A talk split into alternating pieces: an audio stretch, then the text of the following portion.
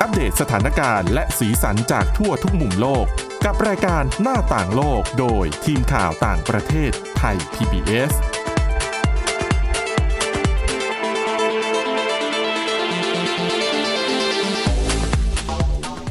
สวัสดีค่ะคุณผู้ฟังต้อนรับเข้าสู่รายการหน้าต่างโลกกันอีกครั้งนะคะสำหรับวันนี้ค่ะโอ้มีเรื่องราวที่น่าสนใจมากมายเลยนะคะ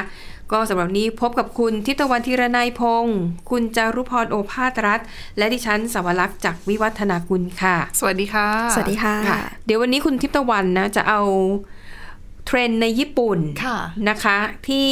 ยุคนี้เนี่ยคุณผู้ฟังหลายท่านอาจจะใช้บริการของแอปพลิเคชันหาคู่ ค่ะ ก็คือสมัครเข้าไปเสียเงินบ้างฟรีบ้างก็แล้วแต่แล้วเขาก็จะแบบ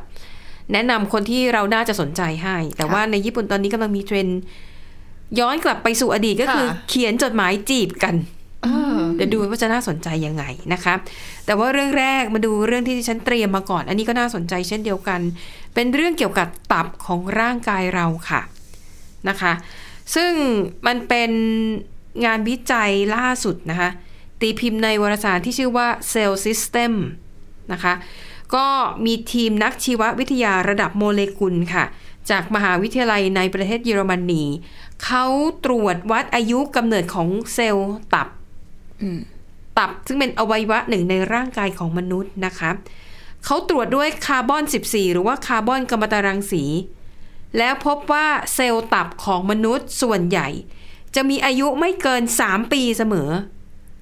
ไม่ว่าเจ้าของร่างกายนั้นจะอายุเท่าไหร่ก็ตาม ก็จะ นึกออกไหม ตับเด็กตลอด ใช่ เด็ก ใช่ สามปีไง ต่อให้คุณอายุ 10 ปี 15 ปีหรือ 60 ปี แต่ว่าอายุตับของคุณมันจะอยู่แค่ 3 ปี ค่ะ เพราะว่าเซลล์ตับของมนุษย์เนี่ยมันมีการผลัดเปลี่ยนเซลล์ เซลล์เก่าก็ตายไปเซลล์ใหม่ก็สร้างขึ้นมานะคะตับเป็นอวัยวะเดียวของมนุษย์ที่สามารถเติบโตหรือว่างอกขึ้นมาใหม่ได้ ซึ่งกระบวนการสร้างเซลล์ตับใหม่อย่างรวดเร็วและสม่ำเสมอในร่างกายมนุษย์นะคะ ถือว่ามีความสำคัญเพราะว่าตับทำหน้าที่ขจัดของเสียออกจากร่างกายใช่ไหม ค่ะ ถูก ดังนั้นในเมื่อตัวมันเองอะรับของเสียมากมาย ตับมันจะได้รับความเสียหายจากการทำหน้าที่ของมัน ค่ะ อืม ดังนั้นกระบวนการของมันก็คือผลัดเซลล์เก่าของตับ แล้วก็สร้างใหม่ขึ้นมา จะได้จัดการกับของเสียต่างๆ ได้ไหม ใช่ อะนะคะ ค่ะ ค่ะ ดังนั้นไม่ว่าเราจะแก่แค่ไหน แต่ตับของเราจะอ่อนวัยเสมอ และอายุแค่ 3 ปีเท่านั้น แล้วจริงๆ เนี่ยมีความสำคัญนะคะสำหรับตับ เพราะว่าถ้าเกิดอะไรขึ้นมากับตับเนี่ยโอกาสเสี่ยงที่จะทำให้เรามีปัญหาสุขภาพระยะยาวหรืออ ม ถึงขั้นเสียชีวิตเนี่ยก็มีสูง ใช่ แต่ว่ามันก็จะมีวิธีการรักษาดิฉันก็เลยไปค้นเพิ่มเติมเพราะดิฉันเนี่ย แล้วคิดว่าคุณผู้ฟังหลาย ๆ ท่านอาจจะเคยได้ยินว่าตับเนี่ยเป็นอวัยวะที่งอกใหม่ได้ ดิฉันก็เลยไปค้นข้อมูลเพิ่มเติมเพิ่มเติมนะคะ แล้วก็ก็มีคุณหมอในเมืองไทยนี่แหละ ท่านก็อธิบายให้ว่า การใช้คำว่างอกเนี่ย มันอาจจะดูเกินความจริงไปนิดนึง คือคำว่างอกเนี่ยน่าจะหมายถึง ไม่มีอยู่เลยแล้วก็งอกเหมือนเหมือนเพาะเมล็ดต้นไม้แล้วมันงอกขึ้นมาใหม่ แต่ในกรณีของตับเนี่ย คุณหมอแนะนำว่าใช้คำว่า มันเติบโตแทนที่ของเก่า ค่ะ จะตรงกว่า ค่ะ ยกตัวอย่าง เวลาเราดูซีรีส์เกี่ยวกับการแพทย์เนี่ยเนาะมันก็จะมีหลาย ๆ ตอนที่เขาแบบผ่าตัด เอาตับของผู้บริจาคไปให้อีกคนนึง อ๋อ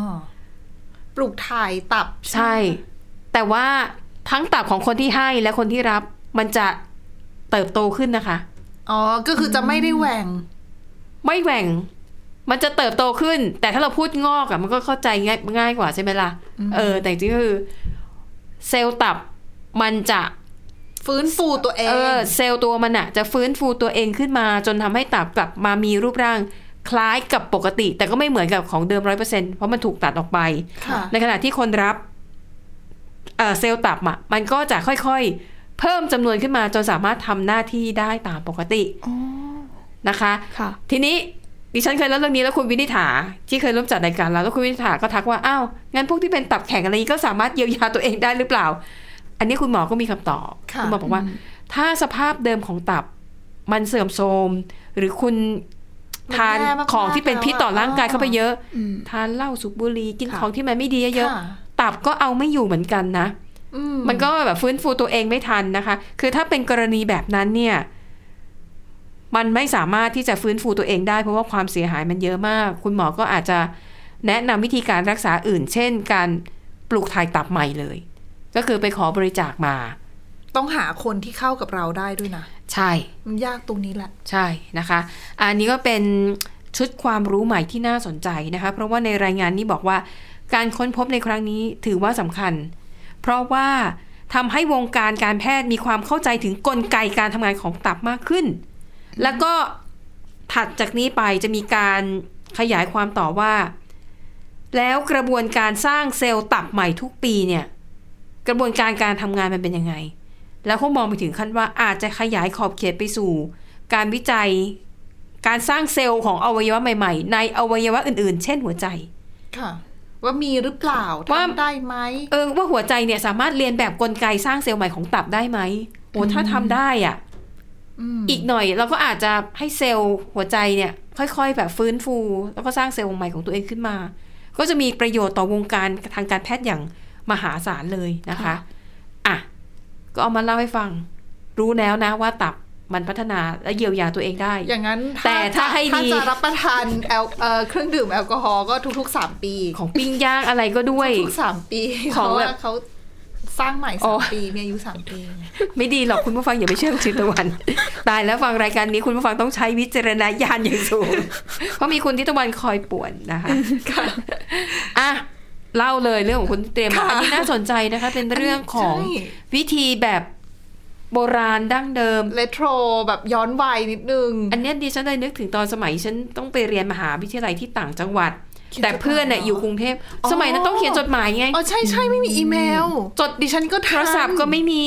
ดิฉันทันเหมือนกัน โทรศัพท์ส่วนตัวไม่มีไม่มีมือถือตอนนั้นน่ะ จะโทรหากันก็ต้อง เพจเจอร์ ก็ต้องเพจเจอร์ยังไม่มามั้งหรือมาแล้วแต่ราคาแพงมากจนแบบ ก็ไม่คุ้ม เราเราซื้อไม่ไหวอ่ะ ส่งจดหมายดีกว่าไม่ทันใช่ไหมคะ คุณ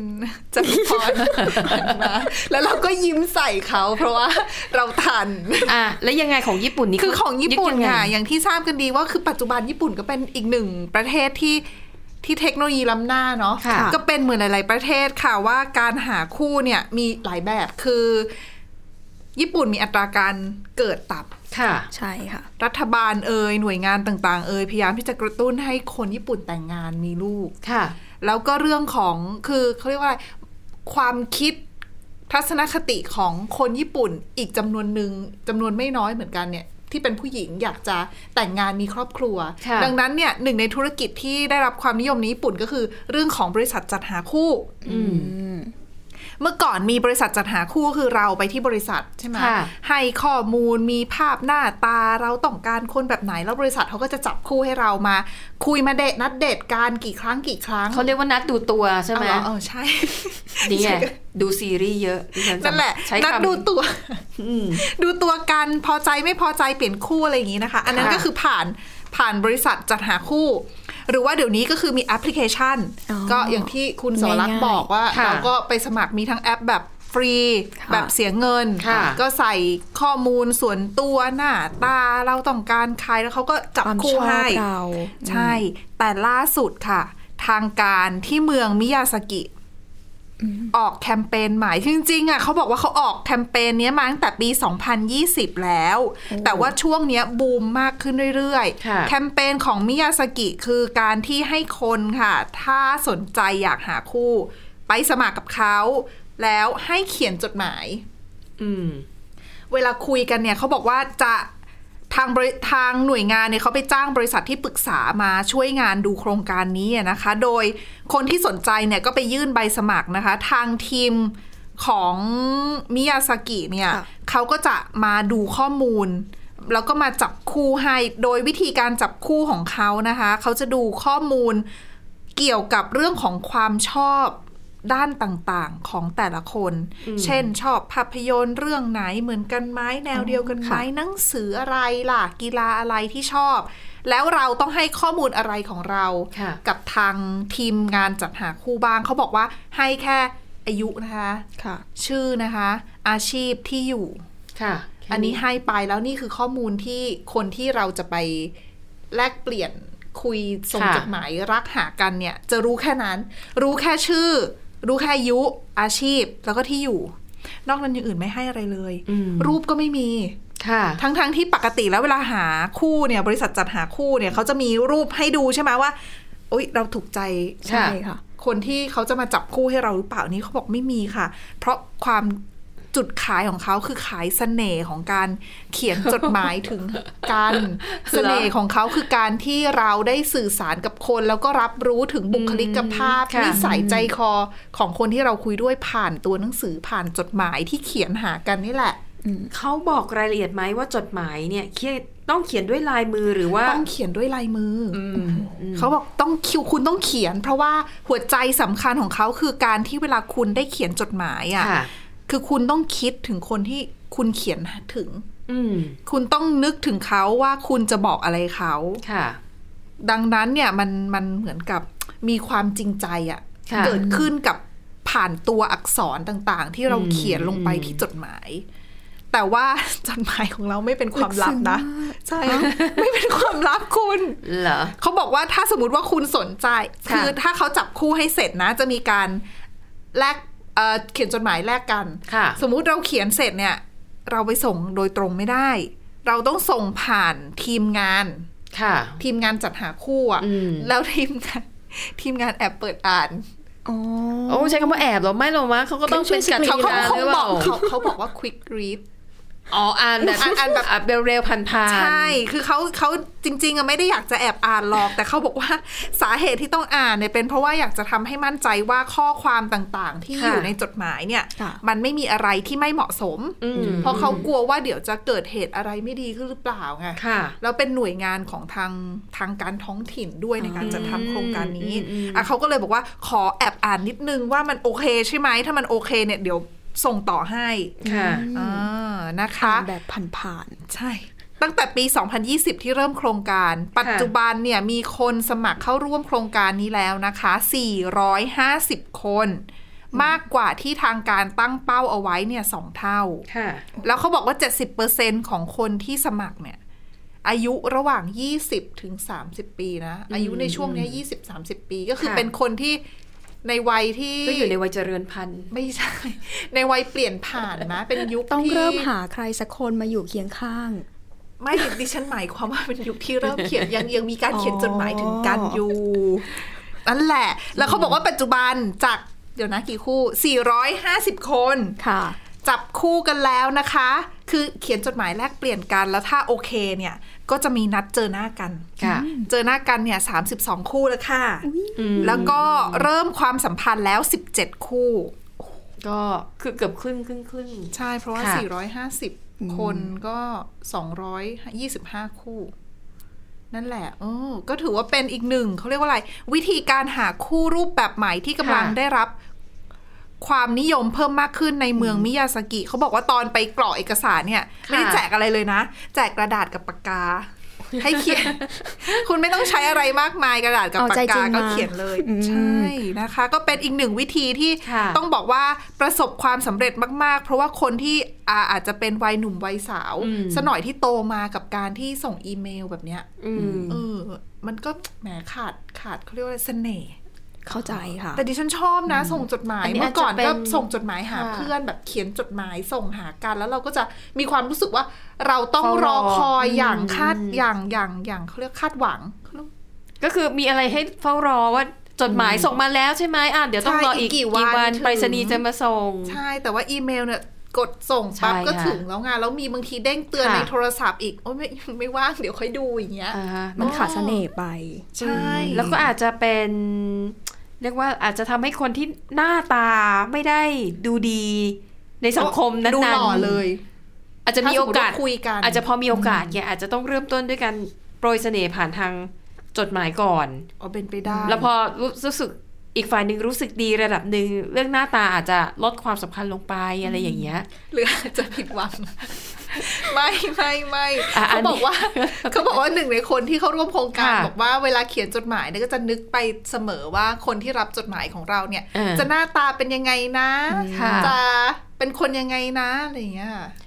แต่เอาจริง ๆ นะ การที่จะคบหาเป็นแฟนกันบางทีหน้าตาก็ไม่ใช่สิ่งสำคัญอันดับหนึ่ง อ่ะใช่ หลายคู่ ใช่ ก็คบกันเพราะว่า คุยกันรู้เรื่องอยู่แล้วสบายใจใช่ไหม อ่ะอันเนี้ยผ่านเลยนะคะ อ่า กับการเขียน ค่ะ จดหมายหา เพราะว่าได้เห็นได้เห็นความจริงใจในนั้น ใช่ ค่ะ แต่เขาบอกว่าบางคนนี่ไม่ต้องกลัวอะไรมือไม่ดีนะ อืม ไม่เป็นไร ทำไม เดี๋ยว ไม่ อ่าน บอก อ่าน เอาไว้ ไม่ออกไง อ่ะ นั่นแหละค่ะอ่ะก็ถือเป็นหนึ่งในโครงการที่ทางการญี่ปุ่น ค่ะ เขาจัดทำขึ้นมาซึ่งก็ อืม หลายเมืองก็จัดทำโครงการนะเขาเรียกว่าอะไรจัดหาคู่ให้กับประชาชน อืม เหมือนกัน ค่ะ แต่อาจจะมีวิธีการที่แตกต่างกันออกไปอะนะคะ เพราะว่าอย่างที่ทราบกันว่าญี่ปุ่นเขาก็พยายามที่จะรณรงค์ให้คนแต่งงานมีลูก เพราะว่า ใช่ค่ะ อัตราการเกิดเขาต่ำมากนั่นเอง ค่ะอ่ะ ไปที่อีกเรื่องหนึ่งนะคะ เรื่องนี้ก็น่าสนใจเช่นเดียวกันนะคะ เป็นเรื่องของอุบัติเหตุที่ไม่ได้เกิดจากมนุษย์ค่ะ แต่เกิดจากรถยนต์ที่ควบคุมด้วยระบบอัตโนมัติในสหรัฐอเมริกา เรื่องนี้ต้องไปถามคุณจารุพรนะว่ามันเป็นยังไงบ้าง ใช่ค่ะ อันนี้เป็นรายงานของสำนักงานความปลอดภัยด้านการจราจรบนทางหลวงแห่งชาติของสหรัฐนะคะ หรือว่า NHTSA ค่ะ หน่วยงานนี้ออกมาเผยจำนวนอุบัติเหตุ ตั้งแต่เดือนกรกฎาคมปีที่แล้วจนถึงเดือนพฤษภาคมของปีนี้ ซึ่งเป็นการรายงานตามที่บริษัทรถยนต์รายต่างๆ ได้รายงานตัวเลขเข้ามาค่ะ เขาบอกนะคะว่า มีจำนวนอุบัติเหตุทั้งหมด 393 ครั้ง ที่เกิดขึ้นกับรถยนต์ ขับเคลื่อนหรือว่าควบคุมอัตโนมัติ ซึ่งทั้งหมด 393 ครั้งนี้ มีรถยนต์ต้องยี่ห้อยี่ห้อดังเลยค่ะเทสลาที่เรารู้จักกัน ที่ใช้ระบบขับเคลื่อนอัตโนมัติสมบูรณ์ เกี่ยวข้องด้วยทั้งสิ้น 273 ครั้งด้วยกัน ก็คือว่าหายไปแค่ประมาณ 120 ครั้งที่ไปเกิดกับบริษัทอื่น รองลงมาค่ะก็คือรถยนต์ติดตั้งระบบอัตโนมัติของ Honda 90 ครั้ง ตามมาด้วยยี่ห้อ Subaru ค่ะ 10 ครั้ง แล้วก็ที่เหลือของบริษัทอื่น ๆ แต่ละแห่งที่มีรายงานเข้ามาไม่ถึง 5 ครั้ง ซึ่งการรายงานครั้งนี้นะคะเขาบอกว่าเป็นครั้งแรกค่ะ ที่มีการเก็บรวบรวมข้อมูลอุบัติเหตุทั้งหมด ที่มีรถยนต์ขับเคลื่อนอัตโนมัติเป็นคู่กรณีค่ะ แล้วก็มีเป้าหมายเพื่อระบุถึงความเสี่ยงหรือว่า แนวโน้มที่นำไปสู่อุบัติเหตุเหล่านั้น แล้วก็จะเป็นในเรื่องของการวิเคราะห์การทำงานของเทคโนโลยีขับเคลื่อนอัตโนมัติบนถนนจริง ซึ่งนอกจากไม่ใช่แค่รายงานจำนวนครั้งที่เกิดขึ้นเอ่อหน่วยงานนี้ยังรายงานถึงจำนวนผู้เสียชีวิตด้วย อืม ให้ทายดีกว่าคิดว่าเยอะไหม ไม่น่าจะเยอะขนาดนั้นไหม อืม จริง ๆ ก็ไม่เยอะค่ะไม่ถึง 10 คน อืม อ่ะ หน่วยงานนี้ระบุนะคะว่ามีผู้เสียชีวิตจากอุบัติเหตุเหล่านี้เนี่ย6คน ค่ะ แล้วก็มีผู้บาดเจ็บสาหัสจากอุบัติเหตุเหล่านี้เนี่ยห้าคน แต่ผู้เสียชีวิต 5 จาก 6 คนทั้งหมดนะคะ แล้วก็ผู้บาดเจ็บ 3 จาก 5 คน คนเหล่านี้เนี่ยล้วนอยู่ในรถยนต์ของเทสลา แต่เทสลาก็เป็นบริษัทที่ หมายถึงว่าผู้เสียชีวิตส่วนใหญ่ ใช่ค่ะ แล้วก็ผู้บาดเจ็บ ก็คือ สาหัสส่วนใหญ่ อ่าก็คือรถใช้บริการของรถเทสลา ใช่ค่ะ แต่ก็ไม่แปลกไงเพราะเทสลาเขาเยอะกเป็นว่า เจ้า ถูกต้อง ก็เหมือนเวลาเขาบอกมีอุบัติเหตุกับคนกับรถรถสีดำเป็นรถที่มีอุบัติเหตุเกิดขึ้นมากที่ เพ สุด ราะส่วนใหญ่คนขับ ถู ร ก ถ ต้ สี อง ด ใช่ ใช่ ใช่ ำแต่คือเทสลาเขาก็เป็นบริษัทที่เป็น คือเคยมีปัญหาเรื่องของความปลอดภัยที่เป็นข่าวก่อนหน้านี้นะ ใช่ค่ะหลาย แต่ ค ก็ รั้งด้วย ในแง่หนึ่งเราก็มองได้ว่าเทสลาเขาก็เป็นผู้นำเทคโนโลยีในด้าน ค่ะ นี้เหมือนกันด้วยอะนะคะ เหมือน ก็ รถสีดำอะ เออก็พัฒนาก่อนแล้วก็คนใช้เยอะที่สุดก็ย่อมต้องมี ความเสี่ยงสูงกว่า ใช่ตัวเลขอุบัติเหตุก็ต้องเยอะกว่ายี่ห้ออื่นๆน่ะอันนี้ ใช่ เป็นเรื่อง ใช่ ที่ ค่ะ เข้าใจได้ อันนี้ถือว่าเป็นการประเมินที่ดี ค่ะ เพราะว่าทางหน่วยงานนี้เองก็ก็บอกนะคะว่าไม่ควรใช้ตัวเลขเหล่านี้ในการเปรียบเทียบรถยนต์ของแต่ละบริษัทด้วย เพราะว่า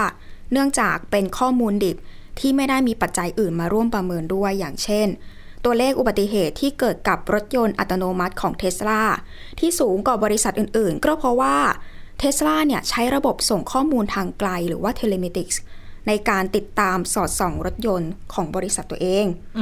บวกกับการรายงานอุบัติเหตุเนี่ยเป็นแบบเรียลไทม์ในทันที ออกมีวิธีการเก็บข้อมูลที่ดีกว่าบริษัทอื่นๆ ใช่ค่ะ ก็เลย ซึ่ง มีการแจ้ง ใช่ อุบัติ ถูก เหตุ ต้อง เยอะกว่า เพราะว่ารถยนต์บริษัทอื่นเนี่ยยังไม่มีระบบที่ว่ามานี้เลย บวกกับการรายงานอุบัติเหตุเนี่ยพอไม่มีระบบที่เอื้อมหนวย ก็อาจจะทำให้การรายงานเนี่ยไม่ได้ครบถ้วนสมบูรณ์ ซึ่งอย่างที่บอกค่ะ ระบบติดตามที่ดี แล้วบวกกับจำนวนอย่างที่บอกถ้านึกถึงรถยนต์ขับเคลื่อนอัตโนมัติ หลายๆ คนก็น่าจะนึกนึกถึงเทสลา อืมใช่ อาจจะทำให้จำนวนลูกค้าเยอะ ผู้ซื้อมาใช้เนี่ยก็เยอะขึ้น เยอะกว่าแบรนด์อื่นๆ ก็เป็นไปได้ด้วยนะคะ นอกจากนี้ ทางหน่วยงานนี้ก็บอกนะคะว่าข้อมูลดังกล่าวทั้งหมดเนี่ยที่หามาได้เนี่ยเขาก็มีวัตถุประสงค์ก็คือนำไปใช้สำหรับการเรียกคืนรถยนต์ที่มีข้อบกพร่อง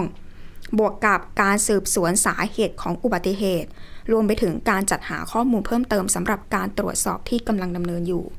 และอย่างที่กล่าวไปข้างต้นว่า เป็นการเก็บรวบรวมข้อมูลอุบัติเหตุทั้งหมดที่มีรถยนต์ ควบคุมอัตโนมัติเป็นคู่กรณี นั่นหมายความว่าบางทีรถยนต์ขับเคลื่อนอัตโนมัติเองไม่ใช่เป็นคนที่ทำให้เกิดอุบัติเหตุ อืมไม่ได้เป็นฝ่ายผิด ใช่ แต่อาจจะ ใช่ ถูก ค่ะ คันอื่น ที่คนขับมาชนเอาก็ได้ ถูกต้องค่ะ ไอประเด็นนี้นะที่ฉันเคยมันก็เคยพยายามทำรายงานเรื่องหนึ่งเกี่ยวกับการลดอุบัติเหตุบนท้องถนนนะคะแล้วเขาบอกว่าจริง ๆ ถ้า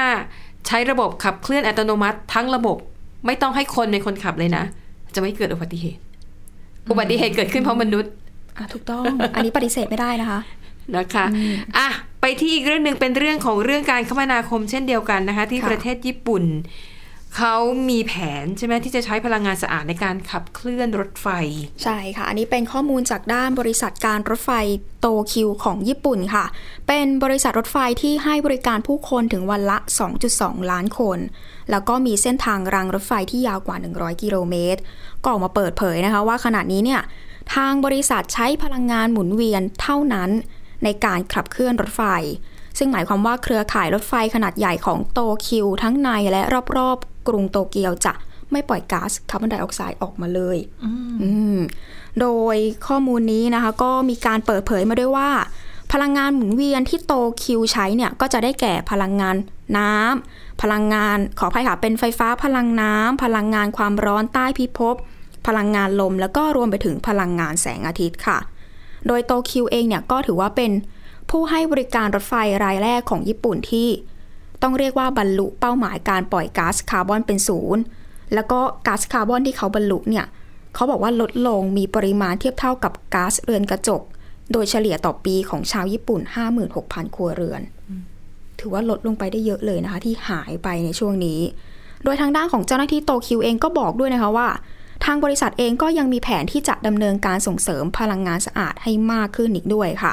เพราะว่าอะไรเพราะว่าญี่ปุ่นเองเนี่ยก็เป็นประเทศปล่อยมลพิษคาร์บอนที่มากที่สุดเป็นอันดับ 6 ของโลก ค่ะ อืม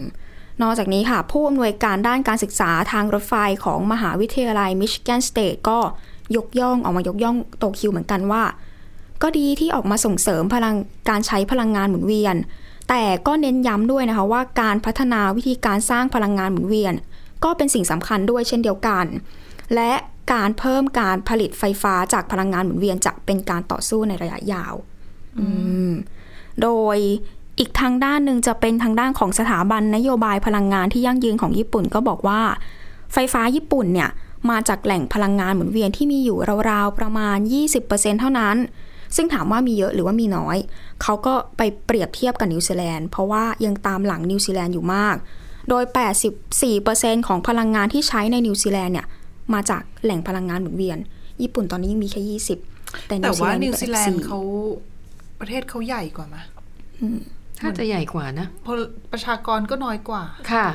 ส่วนใหญ่ก็จะเป็นแกะ เออใช่ ประชากร 5 ล้านแกะ 22 ล้านตัว บางทีเขาอาจจะมีพื้นที่ในการทำพลังงานหมุนเวียนได้ดีกว่าญี่ปุ่น ช่ ใน ค่ะ ขณะที่ หลายๆ ญี่ปุ่น เรื่ แบ อบง โด โอ้ น โห ข้อจำกัดเยอะ ที่ดิน อะ ก็เป็นเงินเป็นทอง อืม ใช่ไหมเราจะไปทำ แล้ว ตรงไหน แถมเป็นประเทศอุตสาหกรรม ค่ะ ด้วย อืม คือนิวซีแลนด์ส่วนใหญ่ถ้าจะปล่อยแก๊สก็นั่นแหละนะมี จาก เท กาน รทำปศุสัตว์ ใช่คือนิว แต่ ซี ญี่ แลนด์ ปุ่นก็จะเป็น ใช่ เอ่ออุตสาหกรรมซะ ใช่ค่ะ นิวซีแลนด์ก็คล้ายๆก่อนก่อนหน้านี้ที่ดิฉันเคยเล่าไปว่าจะพยายามหันมาใช้รถยนต์พลังงานสะอาดเหมือนกัน ซึ่งแต่ละประเทศก็เหมือนมีขั้นบันไดมีความหวังที่จะไปแตะจุดจุดๆนั้นของแต่ละประเทศแตกต่างกันไป ซึ่งอย่างที่บอกว่านิวซีแลนด์เนี่ย 84%ของพลังงานที่ใช้ในประเทศมาจากแหล่งพลังงานหมุนเวียน และนิวซีแลนด์เองก็ยังหวังด้วยค่ะว่าจะสามารถทำให้เป็น 100%ได้ภายในปี 2035 แต่ญี่ปุ่นเองก็ออกมาตั้งเป้าเหมือนกันที่จะทำให้ ภายในปี 2030 จะใช้พลังงาน 36-38%